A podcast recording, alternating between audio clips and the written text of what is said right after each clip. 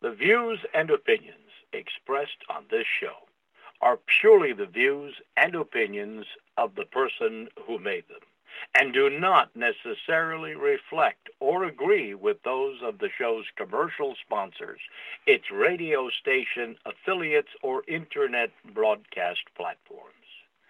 As the restriction on our God-given right to free speech manifests itself throughout the world, we are inspired by Jesus Christ's immortal words, and ye shall know the truth, and the truth shall make you free. And we reserve the rights to all our words. Thank you, and now enjoy the show.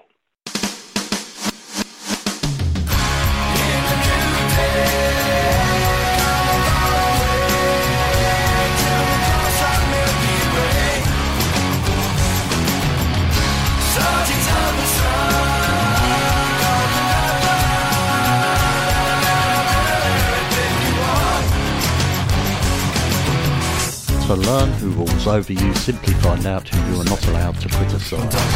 You are listening to ACH. I'm Andy, your host, and before I start today's show, I would like to thank George and Barry for their recent donations. These two gentlemen uh, have set up um, a standing order or a monthly payment, and they send me a little bit each month, which I'm very grateful for. So, uh, if any of you would like to do that, folks, please email me at andrewcarringtonhitchcock at hotmail.com. Today is Thursday, so of course it's time for the weekly visit of my good friend Dr. Peter Hammond. So let's uh, bring Peter up now. Peter, are you with me? Yes, I am. Thank you, Andrew. Excellent. Well, uh, as usual, Peter's come up with uh, a very interesting title, and it is the real story of the new Cold War, and it might not be what you quite think. So this is going to be fascinating. Uh, Peter, where would you like to start us off today? Andrew, those of us who lived through the Cold War are struck by the similarities with the current lockdown lunacy and the masquerade campaign against faith and freedom because we really face a war against faith and a war against freedom, which the Cold War was too, and the COVID war is also a war against faith and freedom. During the Cold War, the confrontation was between the communist Soviet Union and the Warsaw Pact nations of Eastern Europe and Red China, and them versus NATO, North Atlantic Treaty Organization, other Western allies in the free world. And the Berlin Wall which divided the city, and the Iron Curtain, which divided the continent of Europe between the communist and the free nations, have been replaced in our time with a masquerade curtain. And those who hold to the Wuhan Health Organization, WHO, lockdown lunacy, and the pandemic panic, absolute paranoia, during the Cold War, many were intimidated into accepting increasingly intrusive state regulations and higher taxes because of fear of the bomb, the atomic bomb, and later the hydrogen bomb, and then intercontinental ballistic missiles and so on. But the bomb was the fear that made many people cower and be intimidated before government regulations, whether on the communist side of the Iron Curtain or even on the Western side. Well, today, populations are being cowered, intimidated into submission to tyrannical governments through persistent, pervasive, pandemic paranoia and propaganda and panic mongering by the lamestream media and by the sycophants in the Hollywood blasphemy industry.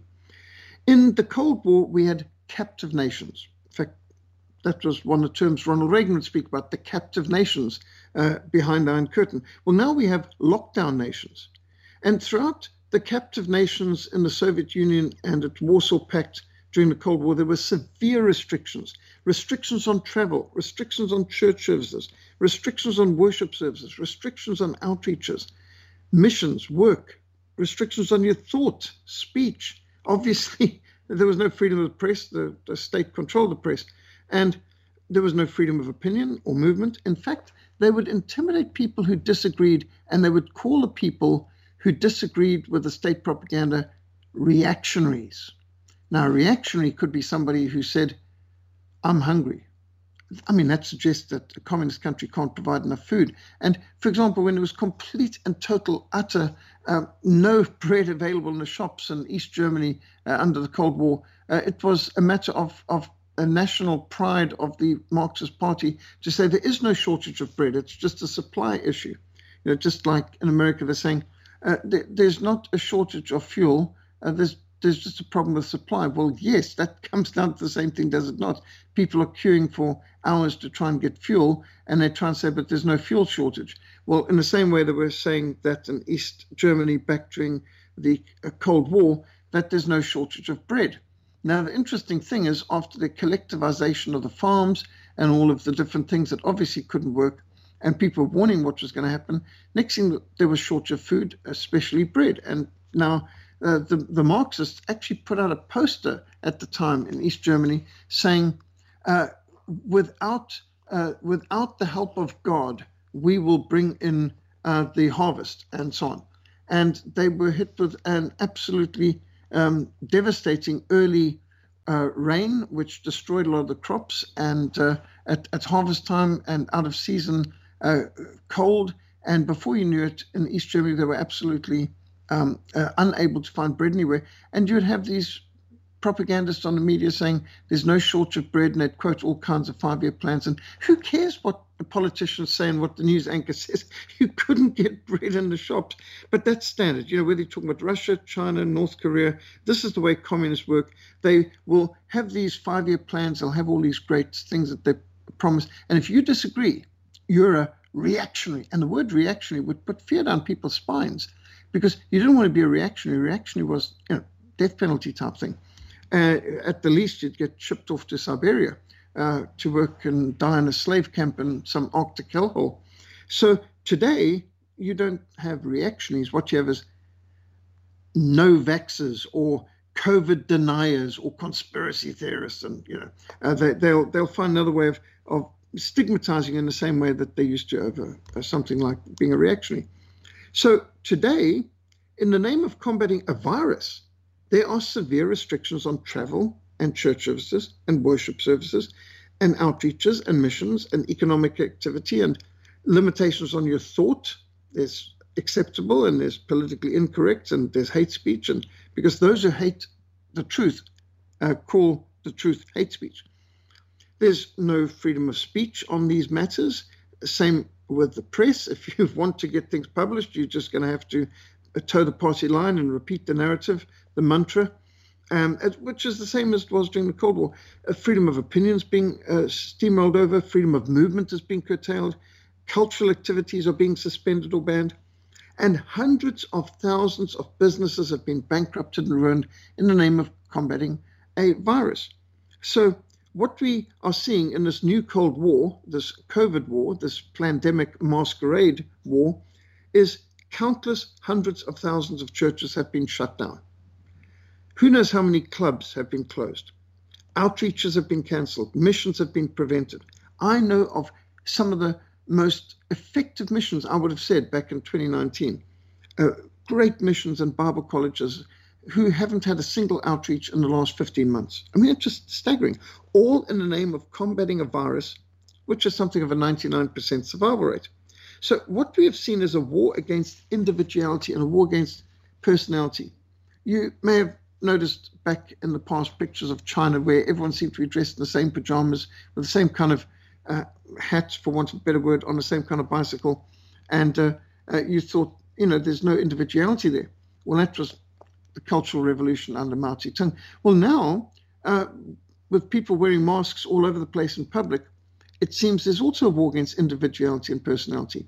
Your mouth must be muzzled. Your opinions must be stifled. Your activities must be suppressed. And if not, your posts can be deleted. Your identity must be veiled. Your travel is restricted.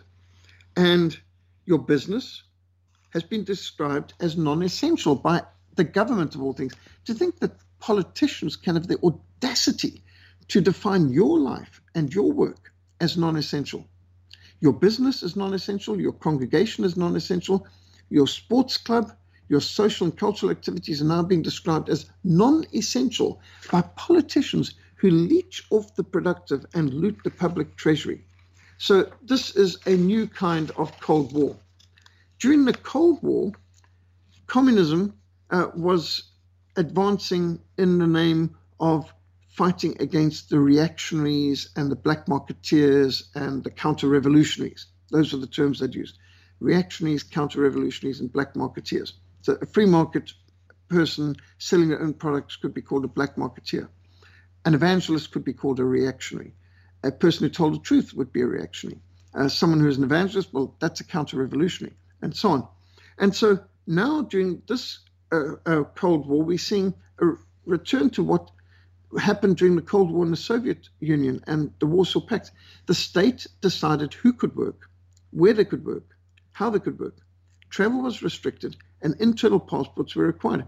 How many times I heard in Eastern Europe smuggling through checkpoint Charlie all the way through Eastern Europe from East Germany and Poland and Czechoslovakia and Yugoslavia and Romania, Hungary, Bulgaria, Albania, every part of, of Yugoslavia.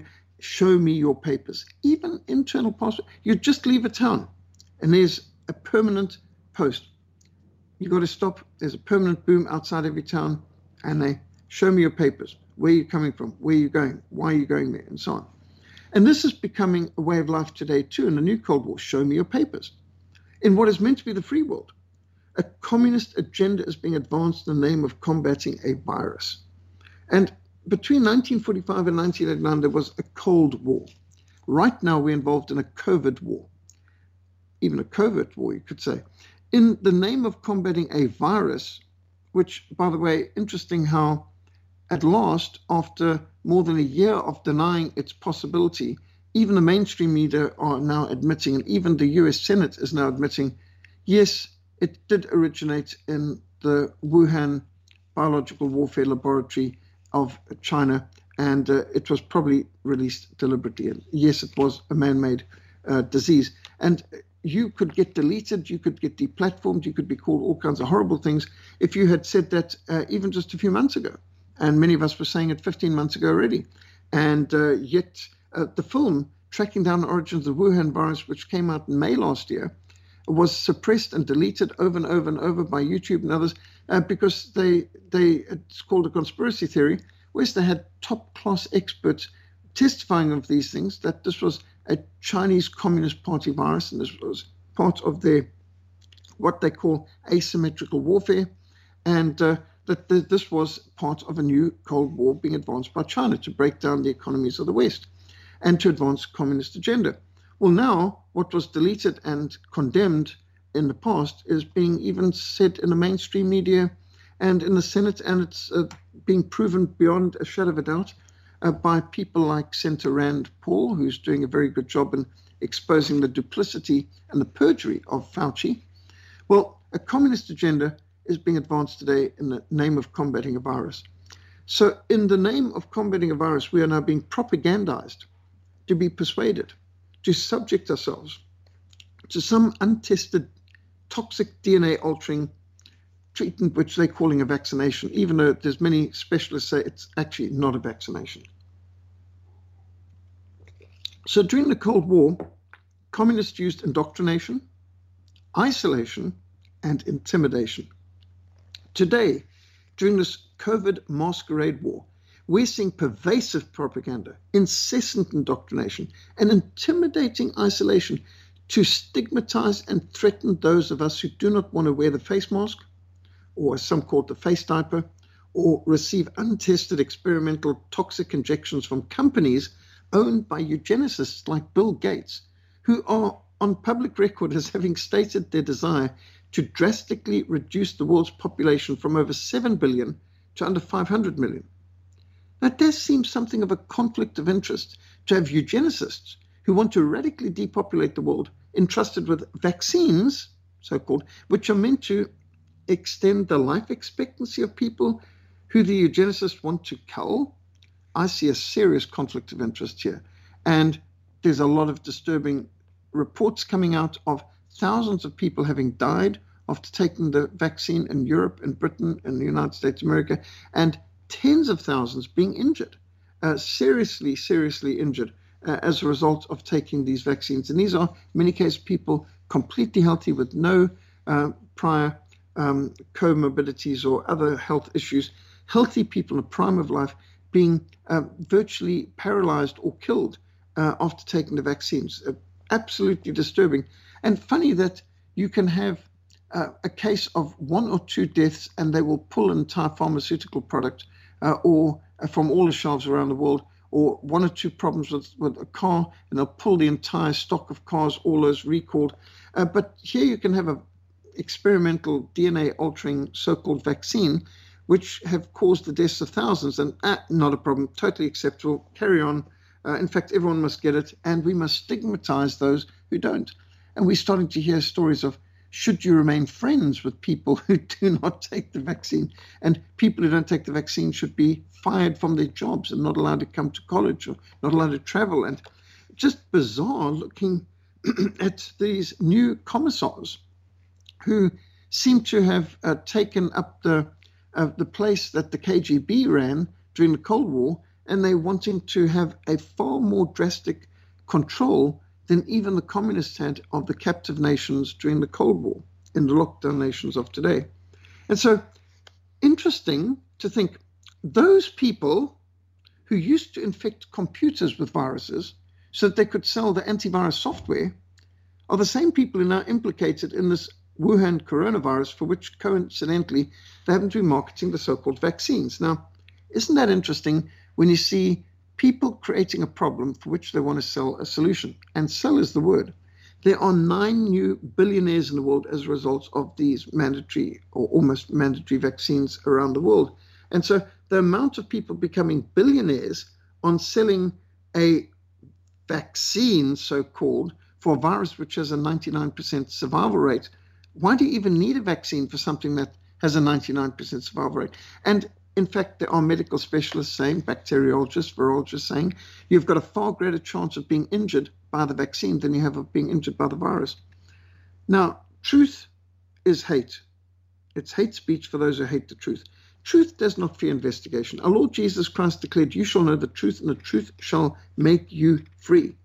Why should we need a vaccine for a virus which over 99% have come down with it recover from? And these medical experts who've investigated, and there's many, like Doctors for Truth, um, in uh, based in Holland, but all over Europe, with over 10,000 medical specialists and practitioners agreeing with him. And there's Robert F. Kennedy Jr.'s Children's Health Defense website and the Truth About Vaccines series, which is is an excellent 10 part series. I've seen nine of the documentaries of the 10 part series, absolutely excellent uh, top class, high quality, uh, world renowned experts, first hand reports. And if anyone hasn't seen those, the Truth About Vaccines videos, they most certainly should. Certainly, if they're considering taking the so called experimental DNA altering vaccine, people should see the Truth About Vaccines first to make an informed choice. Now, why do vaccine companies need indemnity from liability? And it does seem bizarre that you need to be tested to even know that you have the virus. I never need to be tested to know if I had bilharzia, malaria, tick bite fever. It was obvious. the symptoms were so obvious. To take a test was uh, ridiculous. So, how bad is a virus when you have to be tested to know that you've got it? And when most people are so called asymptomatic, well, that means you don't have it. And at any one time, there's all kinds of bacteria and viruses in our body which you don't know about unless you test it because you have no symptoms because your internal immunity system's coping with it. And so to say that a person's sick with something but they're asymptomatic means they're not sick with it. That your body's got cancer in it. It's all sorts of things. It doesn't mean you're sick with cancer. It's normal. A normal, healthy body immune system is coping with a vast amount of different things at any one time, and uh, you wouldn't know about it unless they did a test. So it seems bizarre that there are those who want to threaten and force us to have a vaccine for which companies which produce them are indemnified against liability. If the disease is so serious, why do you need to be tested to know that you have it? If the vaccine is so safe, why do vaccine producing companies need indemnity from liability? Now, people need to ask is there an agenda? And I've got a book on the shelf here called The Naked Communist. It was published in 1962 by Cleon Skousen, The Naked Communist. Well, on the 10th of January 1963, the official communist goals, as published and exposed in this book, were read into the congressional record in the United States. Now, here's just a few selected items from the published communist agenda. See if you think any of these have advanced um, in recent years uh, or if they've accelerated under the new Cold War or COVID war. These are communist goals as exposed in the book The Naked Communist and published from the Communist Party's own goals. Number one, gain control of the schools. Use schools, public schools, as transmission belts for socialism. Gain control of teachers' associations. Put the party line in textbooks. I wonder, have they made any advance in that? Number two, gain control of all student newspapers. Number three, infiltrate the press. Gain control of book review assignments, editorial policy, policy making positions. Hmm, have we seen any Marxist control in the news media? Number four, gain control of key positions in radio, TV, and motion pictures. Well, in fact, I think it's pretty obvious who's gained control there. In fact, already back in 1930s, it was said that the Communist Party was the only party in town, speaking of Hollywood. And they gained control very early. From early 1920s, Stalin made it a high priority to gain control of the motion picture industry, then growing up around Hollywood. Next, continued discrediting culture by degrading all forms of artistic expression, eliminate all good sculpture from parks and buildings, substitute shapeless, awkward, meaningless forms gain control of art critics and directors of art museums, to promote ugliness, repulsiveness, and meaningless art, to debase the culture. Think cancel culture here. Next, eliminate all laws governing obscenity by calling obscen- uh, censorship, calling any laws governing or controlling publications, calling it censorship and a violation of free speech and the free press, even though it's not speech or press, but anyway, in name of that, um, allow blasphemy and pornography and all kinds of perversion to be allowed. But now, of course, it's gone further to censoring critical speech by calling it hate speech. Break down cultural standards of morality by promoting pornography and obscenity in books, magazines, motion pictures, radio, TV, and in the arts and theatre.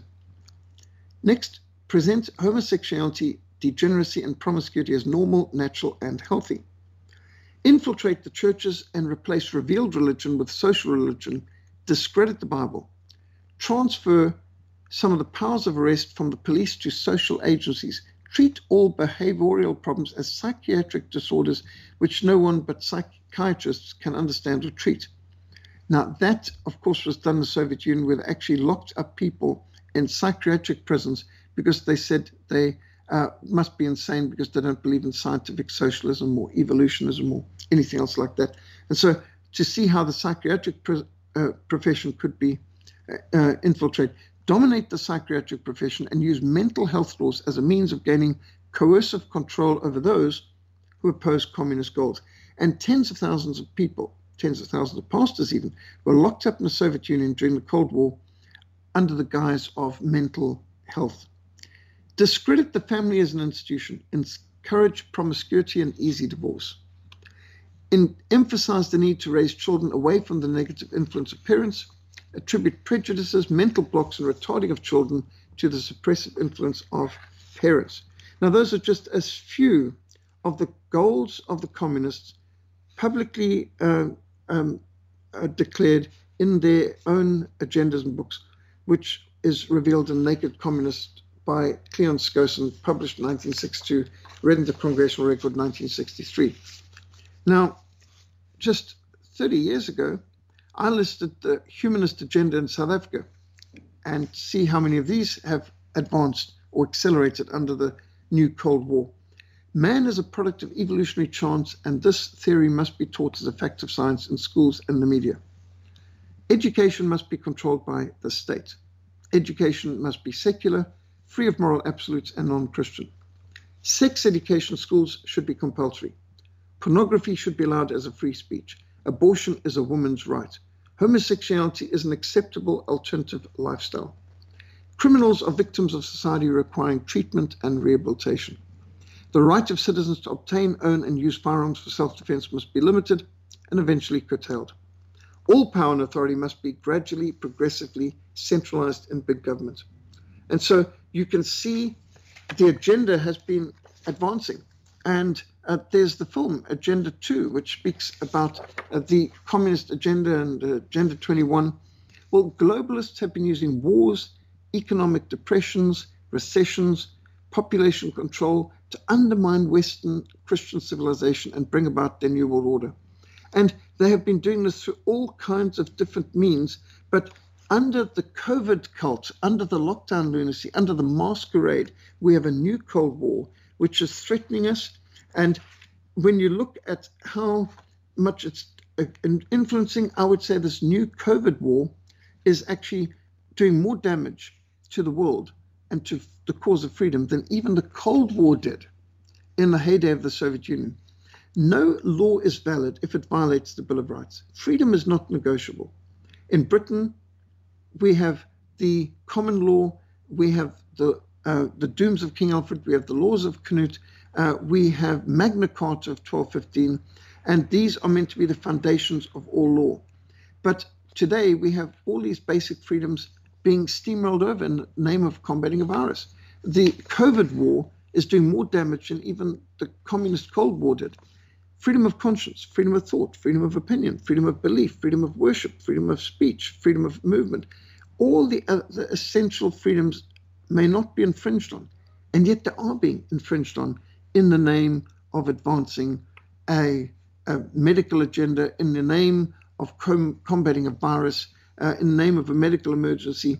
But the Bill of Rights is meant to be a rock solid foundation, and no law is meant to violate our chartered rights as Englishmen, as defined in Magna Carta, the Great Charter of 1215. And in fact, the monarch must swear to uphold Magna Carta and all the laws of, of, of the kingdom. And in fact, the kingdom is to be ruled in accordance with the laws of God and the gospel of our Lord Jesus Christ. I mean, that's part of the coronation oath. We read in Galatians 5, verse 1 Stand fast, therefore, in the liberty by which Christ has made us free, and do not be entangled again with the yoke of bondage. We are plainly in a new war. We're in a new Cold War, and this is a war against faith and freedom.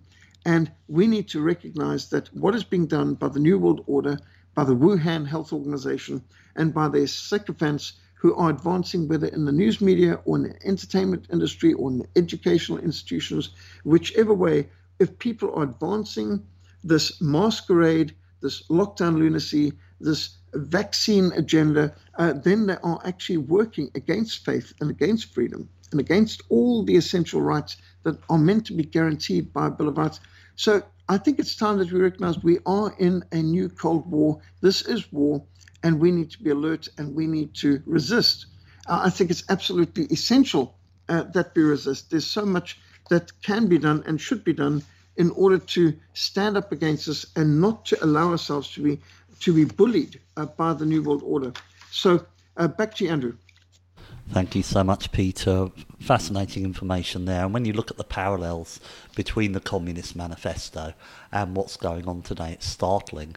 And I think that what they realised is that with uh, they learnt from the Bolshevik Revolution in Russia and how communism was there when everything was sort of state controlled, and so that caused um, resentment. And so what they're doing now is it's still all state controlled, but it's via these so-called private companies that can turn around and say to you, oh, you know, you can't come in here, you don't have a mask, and we have our people to protect, and we're a private company, and you can't bank with us, or you can't use this, you can't use that, because, you know, we don't like your opinions and that could reflect on our brand and we're completely allowed to do this because we're private companies. But then if a baker refuses to make a cake for a lgbtq couple then suddenly he doesn't have the right to do that. So you know it's very uh, picky in the way that uh, it's implemented. But obviously they give you the idea that you've got choice and that it's via companies and it's not state control but when you see everything that's being promoted it is communism and communism, the real problem that we have is the people that run round who are, have just become awake. And it's it's encouraging. And, and, when I'm talking awake, I'm talking awake to what's really going on, not this woke nonsense. Um, no. It's, it's encouraging. Um, that they are seeing uh, this system.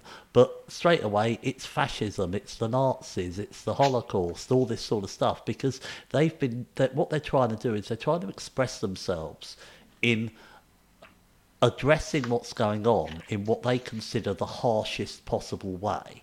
And for them, what they've been taught is the harshest thing that ever happened in human history. The most tyrannical thing was the Nazis and the Holocaust. They know nothing about communism, and that's by design.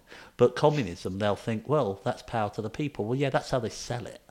Okay, that's the marketing strategy. But obviously, when you see it in practice, it's actually power to a certain elite and nothing for everyone else, uh, or as minimal as possible to rule out any uh, plans that the rest of us could um, have to resist. You know, keep us as comfortable as they have to, in that sense. And then, of course, uh, that only goes one way, as Peter was saying, with the um, you know, when they'll, you know, claim that there's a problem with the supply chain and not the supply.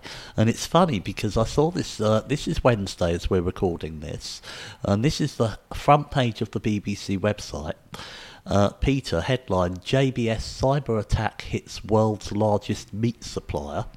And um, basically, they're saying that uh, computer networks at JBS were hacked, temporarily shutting down some operations in Canada, Australia, Canada, and the US with thousands of workers affected.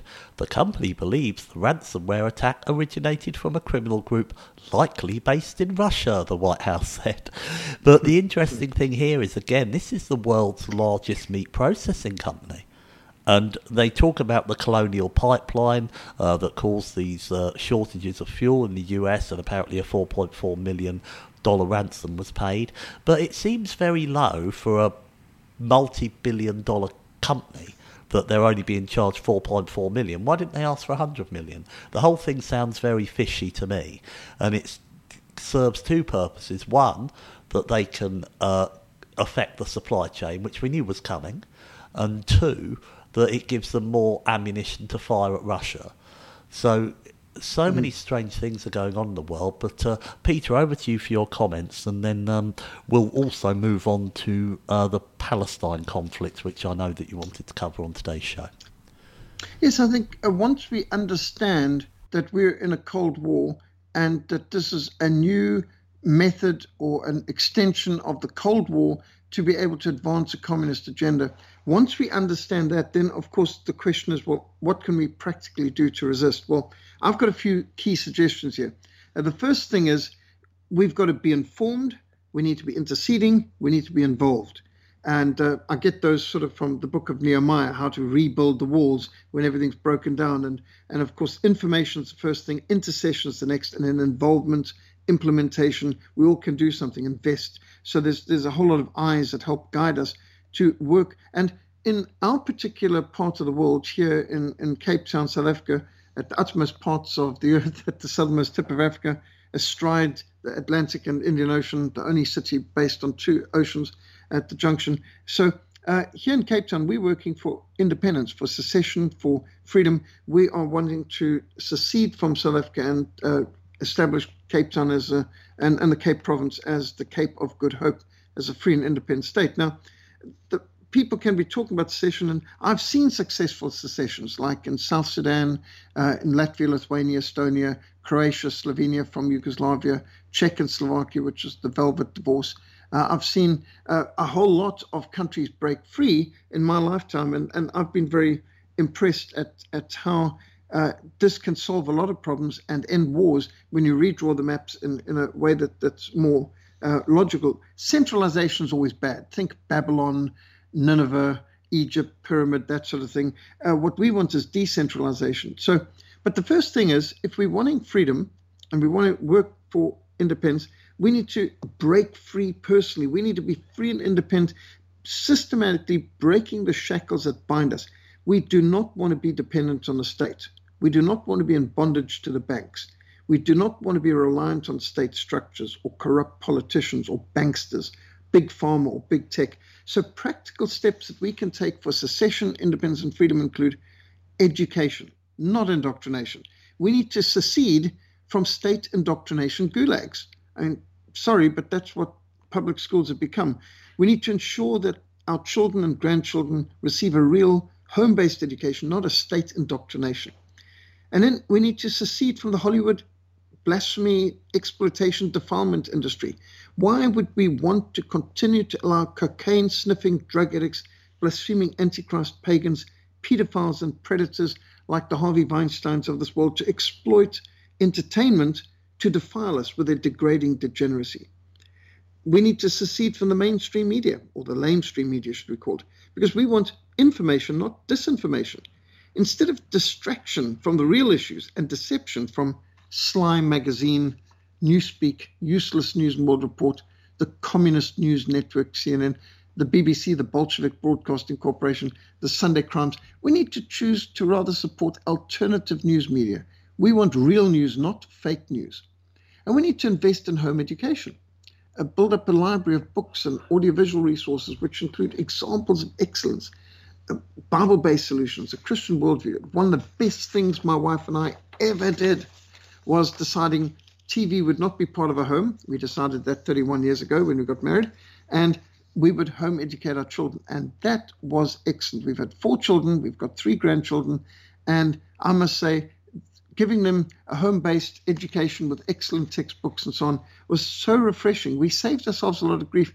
I can tell you, now, my oldest daughter now is 30 and she's got three children. So we've got three grandchildren. And interestingly enough, none of my children, uh, even though they are spread out from age 22 up to 30, none of them ever rebelled, ever left the faith, ever got anti parents, uh, ever screamed, shouted, slammed the door on us. We have all of our children and grandchildren living in our home in Cape Town. They're not bombshelled all over the world. None of them have ever got caught up in uh, drugs or drink or smoking or tattoos or body piercing or uh, any of these. You know, they haven't had divorces and uh, broken hearts and broken relationships and all this sort of thing. The, our children have been spared all that. They haven't been protected uh, in the sense that they've been isolated from the world. We haven't been like the Amish. They've been out in the world. They've been on missions. They've been uh, involved in uh, a lot of very big um, projects. My my uh, eldest daughter uh, studied at Christian University in America and got a journalism degree there and made made cum laude. I mean, all on homeschooling. Got a full uh, scholarship, full four-year scholarship um, uh, on the basis of academic um, credentials and abilities in homeschooling, and uh, uh, she managed to excel. And my second daughter, Daniela, she earned national colors to represent a country internationally in ice skating in America, in Italy, and France. And uh, she has sung as part of the Cape Town Youth Choir all over Europe as far as Riga and the Choir Olympics, uh, representing a country in that. And she's an ice skating instructor and artist and so on, uh, with a very successful uh, career. In fact, she earns more than her parents do. and uh, hmm. my uh, first son, our third born, he got national colors to represent a country in karate, and he represented a country overseas on numerous world events four times, and he came back with medals, bronze medals for our country and international events in karate. Uh, now, all of our children have managed to achieve these things on a base of homeschooling. They didn't suffer academically. They've excelled in tertiary education afterwards, uh, after having a home education basis. But they didn't go through the absolute heartrending destruction that if they had been subjected to the indoctrination and sexual propaganda, uh, I'd call child abuse going on a lot of the schools. Uh, who knows how that would have turned out? But uh, I just highly recommend homeschooling. And for that reason, I actually uh, wrote different history books because I was concerned that, that we didn't have good enough history books uh, in our uh, curriculums. So I wrote sketches from South African history, Victorious Christians Who Changed the World, which has 32 chapters, 32 biographies on uh, Christians all the way from Perpetua in the second century to Mary Slessor in the 19th century, uh, going across examples of excellence, the greatest century of Reformation, just 16 biographies on the 16 greatest reformers, the greatest century missions, 19 biographies on 19 greatest missionaries in the 19th century. And uh, these are just some of the history books I've, I've written for homeschoolers. And when you know your history, when you're inspired by examples of excellence, you'll be able to resist the guilt manipulators, the Stockholm syndrome, the gaslighting, the psychological guilt attempts to corrupt and conquer and confuse, divide and conquer. It's important that we become self sufficient. And so, uh, planting fruit trees, assuming one, one has a garden, cultivating a vegetable garden, harvesting rainwater from your roof. If feasible, investing in a borehole or solar panels or generators or windmill, building up a series of backups and alternatives so that in a time of crisis, your family can survive without relying on corrupt and crumbling state structures. And we need to build a strong community network of mutual support with our neighbors using bartering and cooperation. And why should the banks and the taxman get a portion of every transaction?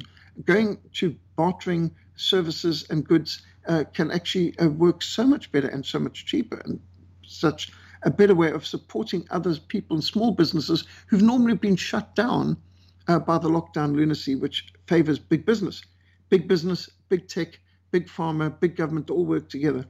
And so joining a neighborhood watch, a Rotary Club, Scouts, other community groups, our girls were always in the Girl Guides, the boys in the Scouts, and that was very helpful. Being a faithful member of your local congregation or home Bible study and prayer fellowship, women's group, mothers group, men's group, love your neighbor, be a good neighbor.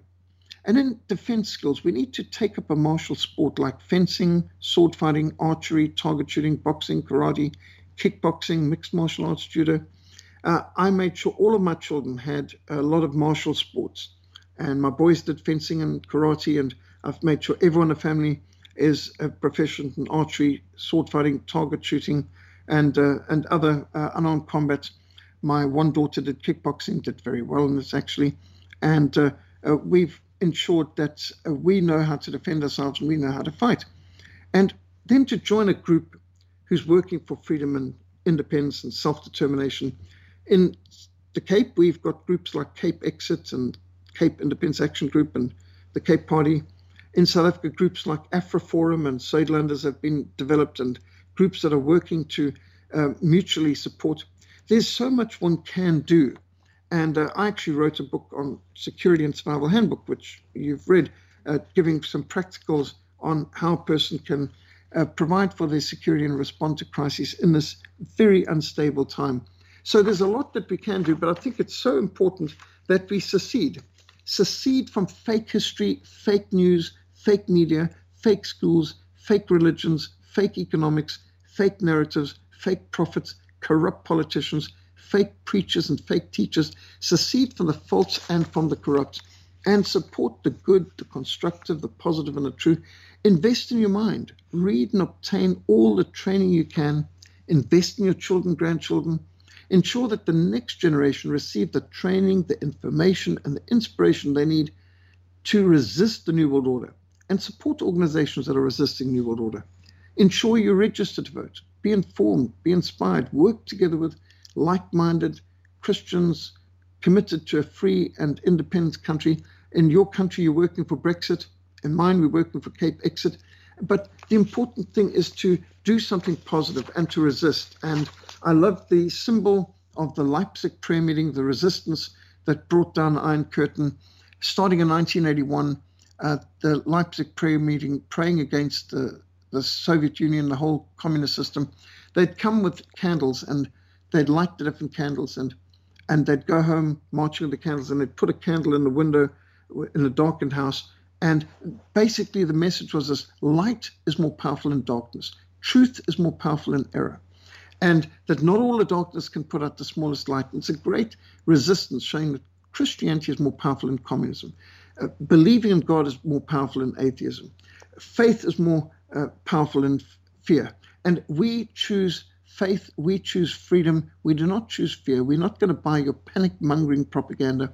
And so, having this mentality of resisting, I think uh, we need to get inspiration from like Daniel and Shadrach, Meshach, and Abednego our God, whom we serve, is able to save us, and he will. But even if he doesn't, we still won't bow before your idols, nor will we serve your gods. Back to you, Andrew. Thank you, Peter. And uh, just one quick question. South Sudan is the world's newest country, and I believe that you were actually involved in its formation. What can you tell us about that? Uh, very much so, yes. Uh, in fact, from 1995, Sudan became my primary mission field. I'd, I'd, worked in Mozambique and Angola and Zimbabwe and Congo, Nigeria, and Rwanda and so on before that. But from 1995, Sudan became my primary mission field. And I was uh, overcome, horrified by the intensity of the conflict. Um, over 2 million had already died by 1995 in this uh, terrible, what they called a civil war between the Muslim Arab North and the Christian Black South.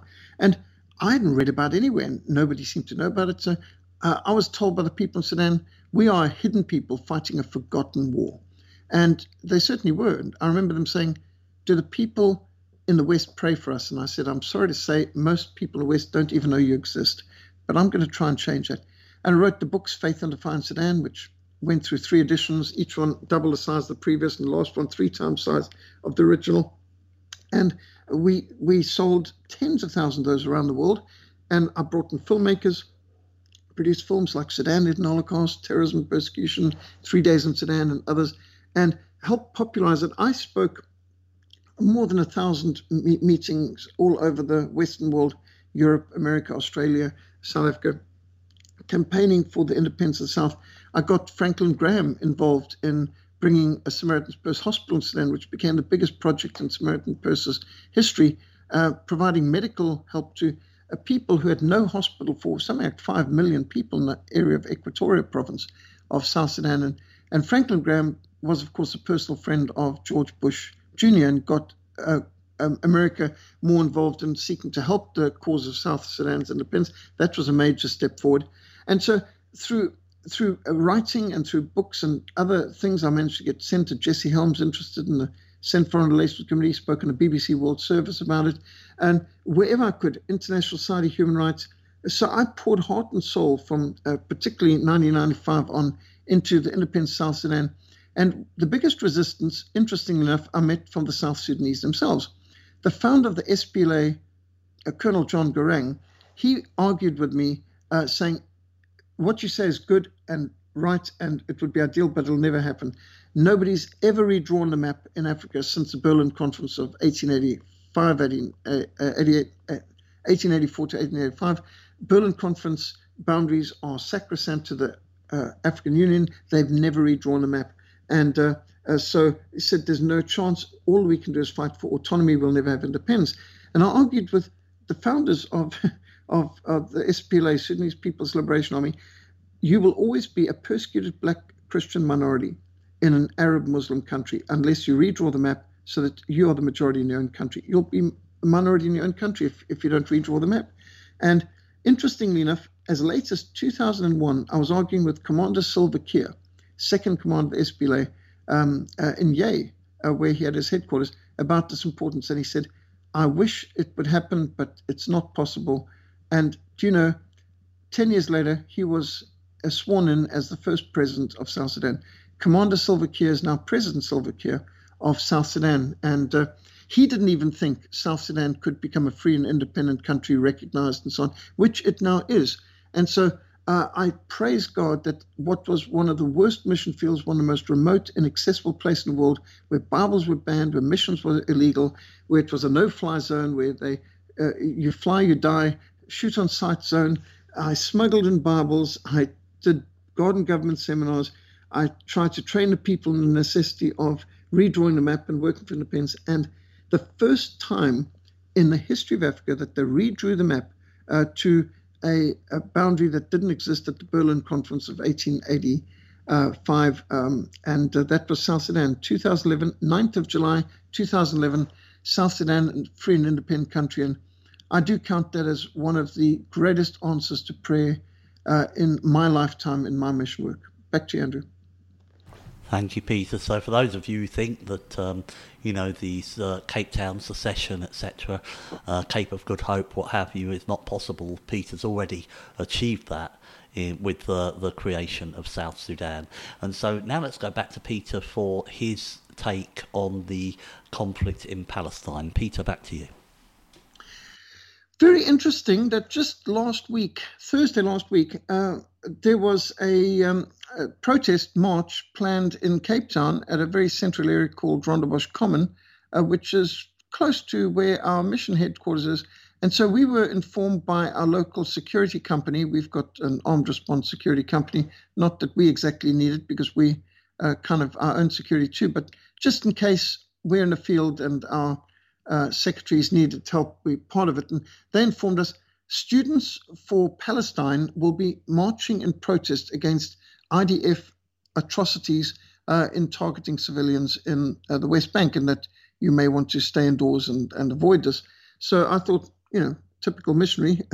um, I'm I've done a lot of work behind enemy lines through the years, and uh, uh, I've actually found, uh, while there are of course the radical jihadists out there and so on, yet there are many Muslim people who are uh, very hospitable, very open to sharing the gospel with. But when you start, and I've done a lot of door to door in Muslim areas, they they're hospitable, but but they, they'll invite you in, but they are often offended and shocked and surprised how many Christians unquestioningly support anything done by the Jewish state in Israel, the state of Israel, and uh, IDF activities and so on, and that that uh, they they have this wall. It's just like a big barrier that they will not listen to what you've got to say, uh, if you are pro the Jewish state or the Zionist, as they call them.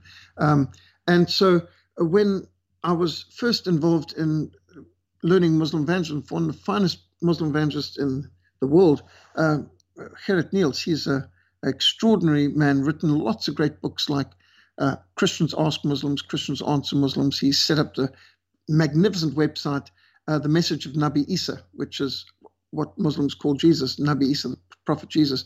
Um, so he's set up this website, and it's it's how to present the gospel to Muslims and so on. Well, I got to go door to door with with him, and uh, after one of our door to door experiences back in the early 1980s, he turned to me and said, "Peter, you're wasting your time trying to defend Israel and uh, their policy in Gaza and the West Bank. You'll never win Muslims to Christ by defending a political policy by a secular state." And uh, uh, I was quite confused because at that stage I thought to be a good Christian you had to support unquestioningly anything Jews did, and particularly what uh, the state of Israel did. And by listening to what the Muslims had to say, and of course one can't agree with everything they're saying either, but there is a case you cannot defend uh, the uh, targeting of civilians. And so uh, we joined this demonstration last Thursday. I actually drew up posters um, which we had made, targeting of civilians is terrorism.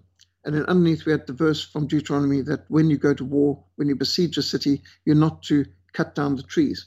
And so that uh, obviously there's limits to warfare, and targeting of civilians is forbidden. And uh, so targeting of civilians is terrorism. Now, of course, it's terrorism whether the IDF do it or Hamas does it, but targeting of civilians is terrorism. So that was one statement. Another post we designed was love your neighbor with the quote from Mark 12, verse 31, and then two tablets of the law. And then underneath said, for fast relief, take two tablets, referring to two tablets of the law. That would solve a lot of problems if we obeyed God's law, wouldn't it? Do to others you want to be done unto, uh, love your neighbor. Um, how do I love my neighbor? Well, don't steal your neighbor's life, don't steal your neighbor's wife, don't steal your neighbor's property, don't steal his good name by slander, and don't be jealous and envious, uh, uh, covetous of your neighbor. So the Ten Commandments sums up how we are to be good neighbors and, and our duties to God and our duties to man. So those are the posts we marched with, and we joined these Muslims marching around Rondebosch Common. And of course, they were quite surprised because we might have been the only Christians marching with them, but uh, there were five of us. Uh, we um, marched uh, around, and there was a lot of Palestinian flags, and many of them were wearing these kind of um, PLO, Hamas type um, red and white uh, um, masks, what do you call them? Head coverings, yes. Um, and uh, uh, there were, of course, quite a few Muslim women wearing their normal hijabs and uh, uh, uh, veils and so on. And some of the signs that, that we saw the people holding um, made statements like um, here I've got some of their statements free Palestine, stop calling it a conflict, it is literally genocide not war, it's colonialism, not eviction, it's ethnic cleansing, not conflict, it's occupation, not complicated, it's genocide. Free Palestine. Another one was respect existence or expect resistance. Uh, so uh, those were some of the signs that I saw, and uh, we uh, still need to post some of these interesting pictures. But uh, it's not often I get the opportunity to uh, join Palestinian Muslims in a demonstration uh, but we were clear that uh, targeting of civilians is terrorism and love your neighbor, and that speaks to both sides. But there's nothing wrong with identifying with people when they have a right cause. And while in no way would we support Hamas, but I saw nothing there that suggested that they did. Uh, but it was a march specifically against the targeting of civilians in Palestine. And I thought, fair enough, let's do that. And interestingly, I've been getting an extraordinary amount of invitations to speak to Muslims uh, over the years about abortion, pornography, gambling, uh, blasphemy, which of course we would agree on those issues. And so I've even been a guest in Muslim communities. I've spoken in Muslim mosques. I've even been in on their radio stations numbers of times. And just recently, I've been invited to several Muslim organized events, including a seminar against vaccinations, masks, and lockdowns, and uh, a march against that as well. So, uh, in some ways, we're building relationships uh, with people who are a mission field that we need to reach with the gospel. And um, uh, in other ways, I think it it it uh, may have been a surprise to some to see Christians walking with the Muslims, but to see that, well, on the issue of targeting civilians, we are in agreement. So, back to you, uh, uh, back to you, Andrew. Thank you so much, Peter. And before we go, um, we talked a lot today. What, what I liked about, I always enjoy the work you do. You're a great asset to uh, the uh, show, absolutely. Um, but you mentioned homeschooling, you mentioned books that you produced, and uh, you know you've done the work. So where can people go? We list your websites in the post for this show. So what's the right one for people to go to to look for the homeschooling material? Right, homeschooling material. We set up 26 years ago Christian Liberty Books. So you go to www.christianlibertybooks.co.za or ZA for Americans. So christianlibertybooks.co.za, that is the website for our books that includes in-house books, it includes uh, homeschooling books. In fact, the vast majority of our materials are, are home education textbooks or readers, and uh, uh, we've got teachers' manuals, student manuals, a whole range of things, audiovisual as well. 6,000 titles in total. So it's quite uh, a wonderful, uh, a growing ministry. And there are schools that use our books, Christian schools and independent schools that use our books as textbooks, a lot of homeschoolers as well. And we've got uh, homeschoolers literally around the world, although mostly, of course, from South Africa, who are making use of these textbooks. So christianlibertybooks.co.za or email admin at christianlibertybooks.co.za. That's for that's for the books. Thank you, Andrew. Thank you, Peter. And uh, that's the uh, link at the bottom of the post for our show. Peter has several websites. I've just been into our last show, um, so you'll find it there, and that's where you'll find it in this show. So, that being said, I want to thank Peter so much for his great presentation today. I want to thank all of you for listening. You have been listening to the real story of the new Cold War Peter and I'll be back with you at the same time next week. I'll of course be back with you tomorrow. And until then folks, have a wonderful day and bye for now.